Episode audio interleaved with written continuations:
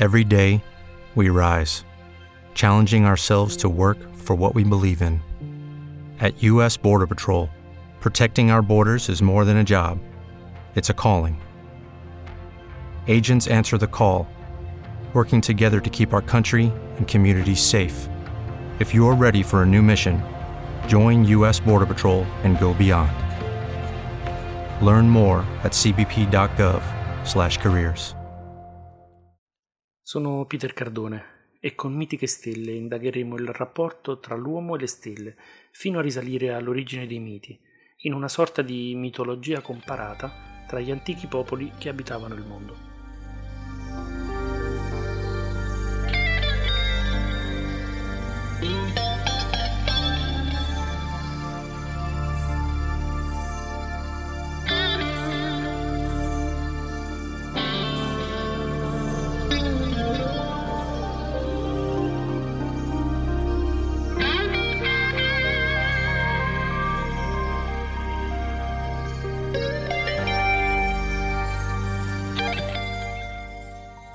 Con questo podcast chiuderemo il discorso relativo ai miti che coinvolgono il meraviglioso ammasso aperto delle Pleiadi, approfondendo il significato di questo gruppetto di stelline nei miti australiani, siberiani e del continente americano, con una puntatina anche in Giappone.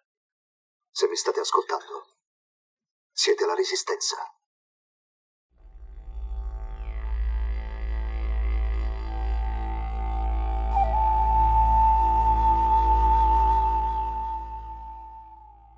Cominciamo quest'ultimo podcast sulle Pleiadi dalla meravigliosa Australia. Come abbiamo già visto nel mito greco, anche qui le Pleiadi sono intimamente legate alla costellazione di Orione, le cui storie approfondiremo nel podcast dedicato alla splendida costellazione invernale. A Glen Helen Gap, nei McDonnell Ranges occidentali, le storie associate ad Orione e alle Pleiadi sono rappresentate da due gruppi affioranti di rocce.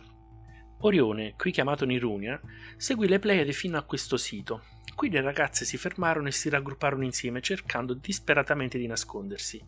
La sorella maggiore si spostò in un altro punto per osservare le mosse di Nirunia e fu trasformata in uno spettacolare affioramento di rocce stratificate verticalmente.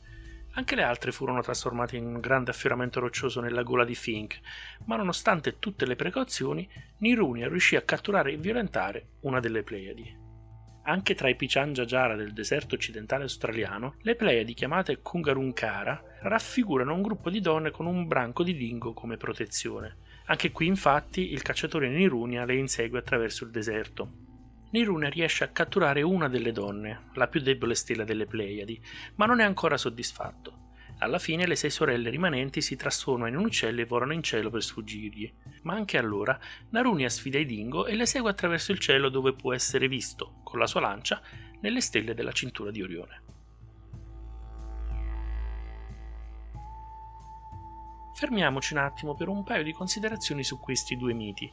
La prima è che in entrambi abbiamo un tentativo di spiegare, come abbiamo già visto nei precedenti podcast sulle Pleiadi, la mancanza della settima Pleiade. Orione infatti in qualche modo ne cattura una e la fa sparire. Altra considerazione è che nel secondo mito si assiste alla celebrazione dei dingo. Quando le Pleiadi appaiono all'alba nel cielo autunnale, che è il periodo in cui questi cani li mettono su famiglia, per così dire, gli aborigeni Pichanjajara cantano questa storia ed eseguono danze propiziatorie per la fertilità dei dingo, animali che occupano una parte importante nella loro alimentazione, sono tutti piccoli, apprezzatissimi come i deliziosi porcetti sardi per intenderci. La maggioranza dei miti australiani sulle Pleiadi, come moltissimi dei miti delle popolazioni di tutto il mondo, sono però una specie di alert, una sorta di allarme perpetrato oralmente affinché i popoli non si trovino impreparati di fronte a cambiamenti stagionali e climatici potenzialmente letali.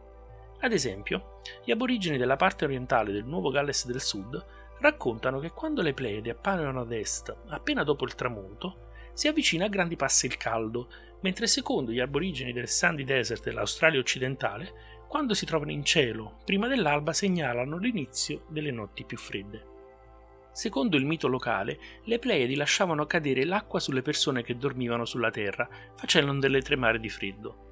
Anche in altre popolazioni, come gli Aranda e l'Urigia dell'Australia centrale, le Pleiadi erano un gruppo di donne associate al gelo, e tra i Muruvuri dell'entroterra del Nuovo Galles del Sud, al confine col Queensland, quando le Pleiadi sorgevano circa tre ore prima dell'alba, beh, urinavano creando ghiaccio o brina. Un po' più poetici rispetto a questi ultimi erano gli Adnyamatana dell'Australia meridionale. Per essi le Pleiadi erano donne con un marsupio, un po' come i canguri.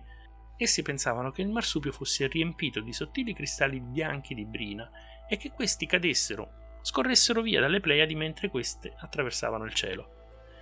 A Irkala, sulla costa dell'Arnhem Land in Australia, Orione e le Pleiadi sono invece associate ai pericoli del vivere vicino alla costa, dove spesso si verificano tempeste tropicali e cicloni. In quei luoghi si racconta infatti che la costellazione di Orione sia una canoa piena di pescatori, mentre le loro mogli, le Pleiadi, sono in una seconda canoa. Partiti tutti da un'altra terra più a est, durante il viaggio gli uomini della prima canoa catturano una tartaruga e le donne due grandi pesci, ma mentre si avvicinano alla riva una forte tempesta rovesciò le canoe e annegò tutte le persone. Tutti i protagonisti di questa vicenda, le due canoe, gli uomini e le donne, la tartaruga e i due pesci, sono ora diventati stelle ed amassi di stelle nella Via Lattea, tutti visibili in cielo per tutta la stagione delle piogge, per avvertire le generazioni successive di pescatori.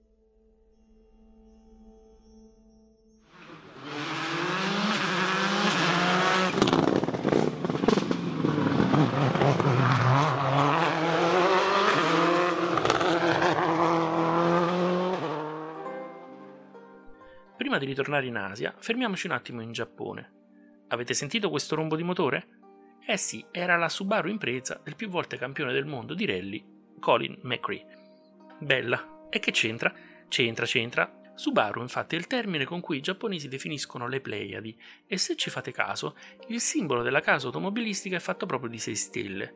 Come già visto più volte, anche in questo caso la parola per Pleiadi si può tradurre come uniti, riuniti, stare insieme, raggruppamento, e come avvenne per la maggior parte delle popolazioni asiatiche, questo asterismo era una sorta di pietra miliare nel calendario dei pastori nomadi asiatici ed anche in Giappone. Siti archeologici come circoli di pietre, piuttosto noti in Giappone settentrionale, sono stati datati intorno al 2400 a.C. circa e furono probabilmente progettati per mappare il ritmo del ciclo dell'anno e confortano quindi quest'ipotesi, senza contare il posto centrale che queste, le Pleiadi, hanno nel mito della dea Amaterasu, la dea del sole, che è strettamente imparentata con il primo imperatore e rappresenta quindi la chiave del potere politico giapponese che fonda le sue radici proprio in una dea. La storia è brevemente questa. Il mito di Amaterasu racconta la storia del litigio tra lei e suo fratello Susanovo, il padre della natura, e di come questa si è nascosta in una grotta senza voler più uscire. Per invogliarla a venire fuori, i suoi gioielli furono appesi tra i rami di un albero sacro, e poi, dopo molte lusinghe di altre divinità e vedendo la sua immagine in uno specchio tenuto davanti a lei, Amaterasu riemerse dalla grotta per portare la luce nel mondo. Successivamente inviò suo nipote, il primo imperatore appunto, per governare le isole, dandogli la spada sacra, i gioielli di qui sopra e lo specchio. Non è difficile trarre un significato allegorico da questo mito. Amaterasu è il sole che si nasconde d'inverno e ritorna in primavera, grazie anche al Sumaru no Tama, tradotto il raggruppamento di perline.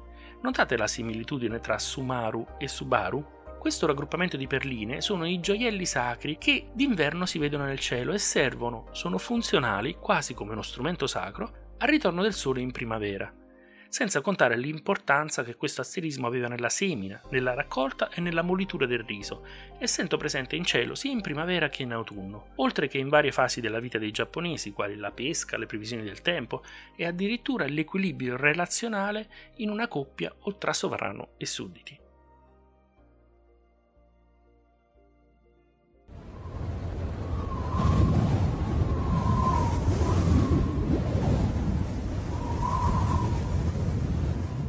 Rivolgiamo la nostra attenzione ora alle regioni asiatiche, alla Siberia e al Nord America. Ricordate, queste ultime due zone erano unite un tempo dallo stretto di Bering, da cui le popolazioni asiatiche sono passate in Nord America circa 12.000 anni fa. Ebbene, c'è un mito in particolare che è un argomento a favore dell'origine asiatica di alcune popolazioni oggi molto distanti tra loro, un mito che ancora correla Orione e le Pleiadi un po' come visto a proposito della mitologia greca.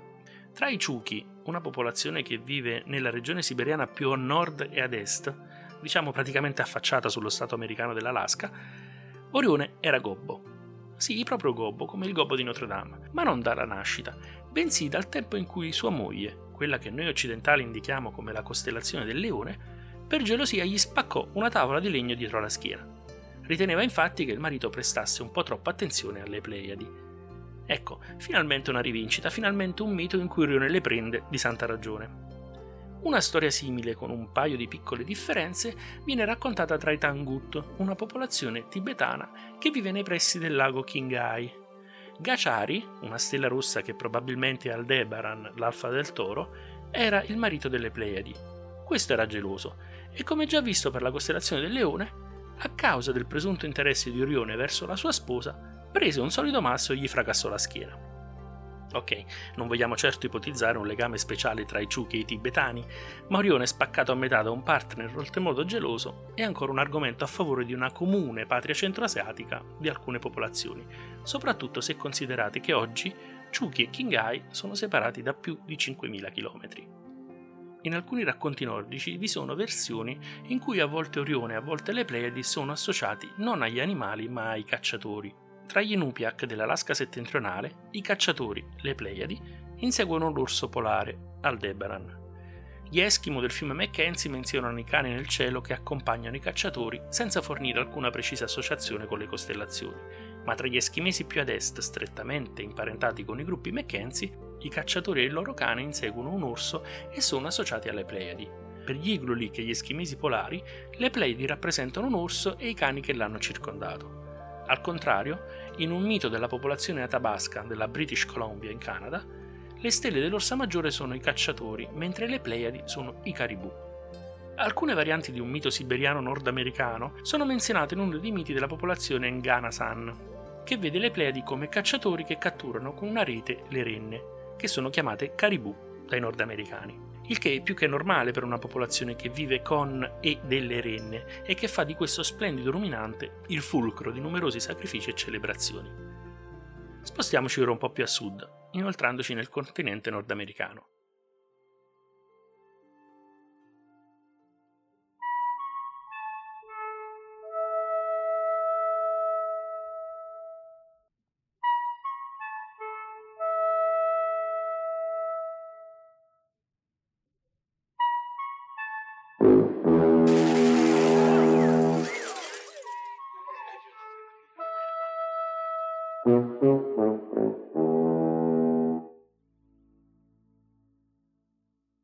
Ricordate queste note?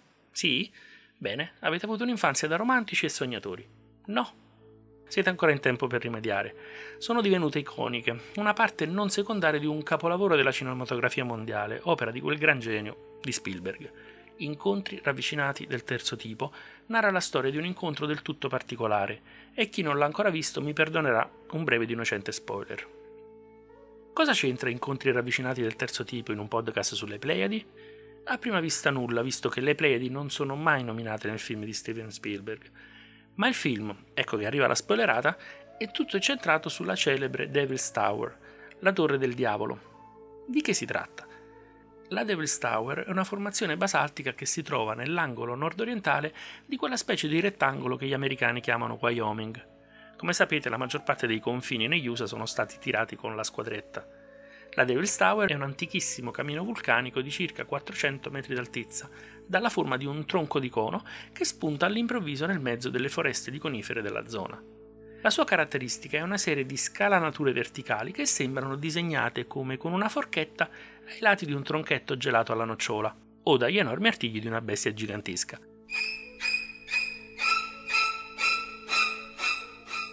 Ovviamente, la maggior parte delle antiche culture della zona l'ha vista proprio così, e non come un colossale gelato, una montagna graffiata dagli artigli di una bestia colossale. E siccome in quelle zone era l'orso a farla da padrone, chi meglio di un orso gigantesco può essere l'autore del fattaccio? Per gli indiani Kiowa la storia si svolse in questo modo. Una loro tribù era accampata sulle sponde di un ruscello della zona, quando sette sorelline, giocando, si allontanarono decisamente troppo. Fu allora che un gruppo di orsi cominciò ad inseguirle. Le sorelline scapparono verso il villaggio, ma gli orsi erano troppo veloci. Saltarono allora su una roccia e cominciarono a pregare la roccia stessa e il grande spirito affinché le salvasse. La roccia impietosita crebbe e crebbe portando le ragazze verso l'alto, verso il cielo, mentre gli orsi provavano senza riuscirvi ad arrampicarsi. Quando arrivarono gli indiani, trovarono la roccia graffiata dagli artigli e le sette sorelline su nel cielo a formare le Pleiadi. Esiste anche un'altra storia raccontata sempre dai Kiowa e anche dai Lakota, che riguarda sempre sette sorelline e un fratellino che si erano allontanati per giocare. Il fratellino ad un certo punto cominciò a tremare e a trasformarsi. Il corpo aumentava le sue dimensioni, la sua pelle si copriva di una folta peluria marrone scuro e le sue unghie divennero temibili artigli. Più passavano i secondi, più la bestia cresceva, fino a diventare un orso enorme che prese ad inseguire le sette sorelline. Esse si rifugiarono in un ceppo d'albero su una roccia e la implorarono di salvarle. La roccia crebbe fino a diventare una montagna più alta dell'orso gigante, che provava in tutti i modi a raggiungerle aggrappandosi con gli artigli, anch'egli senza riuscirvi. Alla fine le bimbe furono sospinte nel cielo, dove si possono tuttora vedere giocare insieme nell'asterismo delle Pleiadi. Molte altre culture, i Caddo, i Cherokee, gli Irochesi, i Wyandot, fanno risalire le Pleiadi invece a sette fratelli o sette sorelle che nel loro leggiadro ballare riescono a salire fin su nel cielo. In una storia raccontata da alcuni popoli della costa del Pacifico, invece, sono sette sorelle che abbandonano i loro mariti, a loro volta sette fratelli. Ma uno di loro segue sua moglie e la raggiunge in cielo, dove le sette sorelle si trasformano nelle Pleiadi e il marito della più giovane nella costellazione del Toro.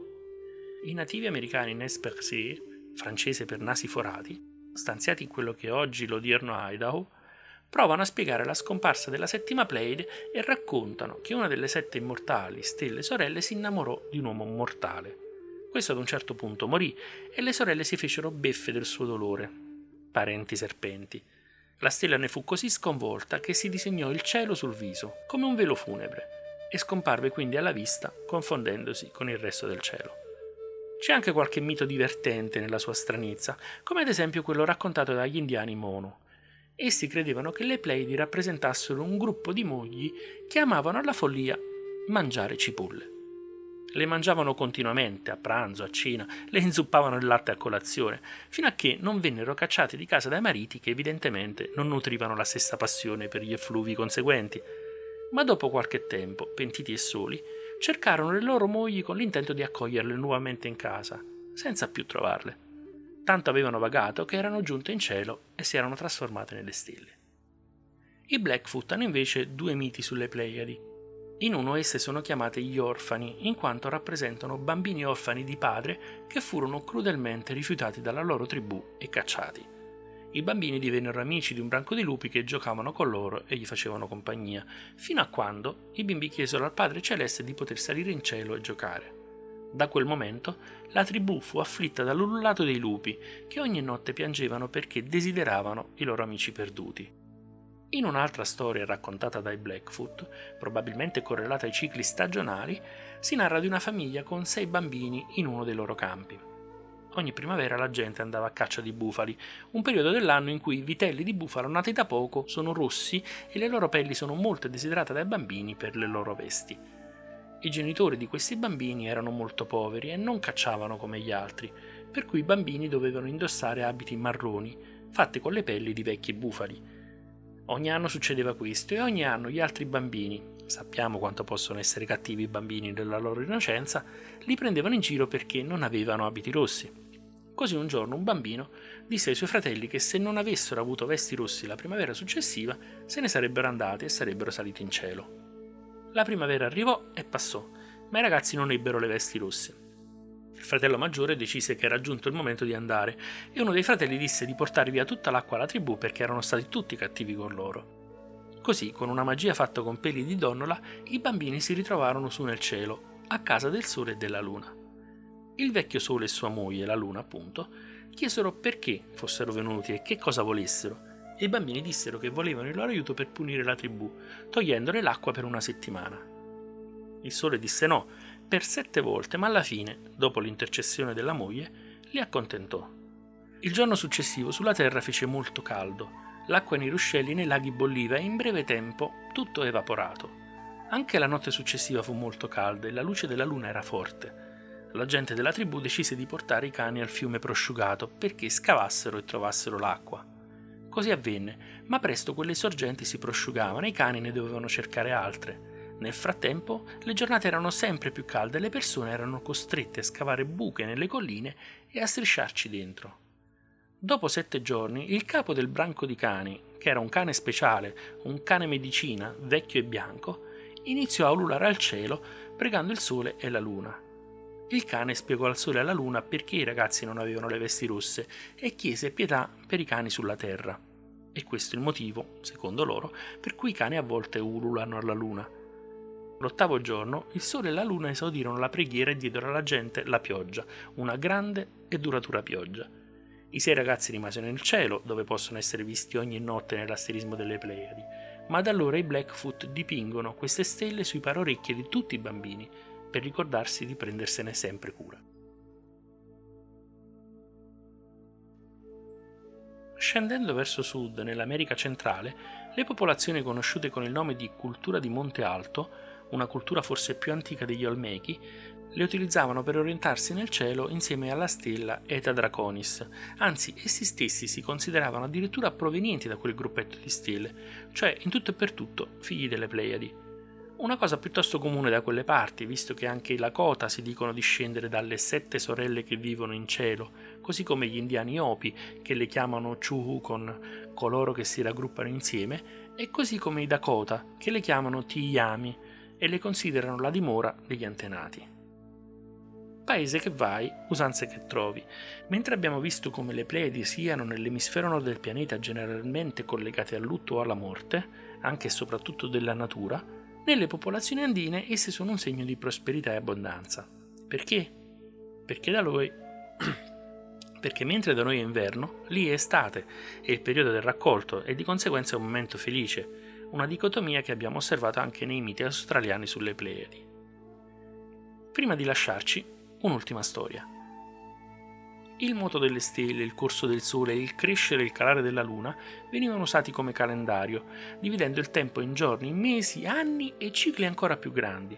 Ciò avveniva ad esempio per il calendario azteco in cui vi era un grande anno chiamato Xiumolpilli di 52 anni che era basato appunto sulla culminazione delle Pleiadi a mezzanotte.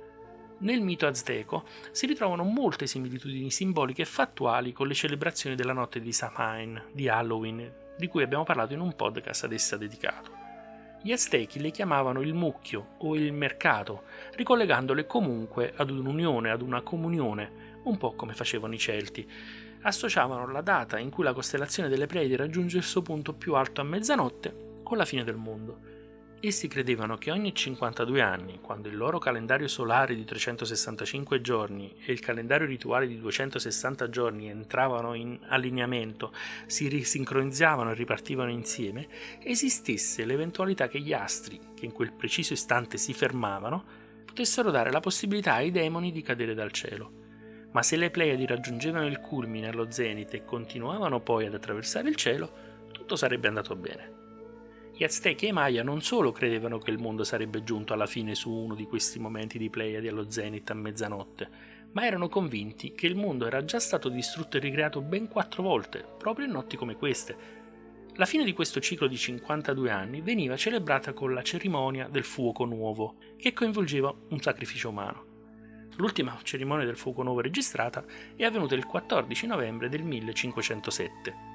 Come dicevamo, a parte il sacrificio umano ovviamente, ecco una notevole similitudine con le celebrazioni celtiche. Come abbiamo raccontato nel podcast su Halloween, infatti, anche i druidi accendevano dopo una cerimonia con caratteristiche danze l'unico fuoco sacro che anch'essi chiamavano fuoco nuovo, simbolo appunto di speranza, della rinascita dell'anno e di ritorno alla vita, oltre che faro e guida per le anime.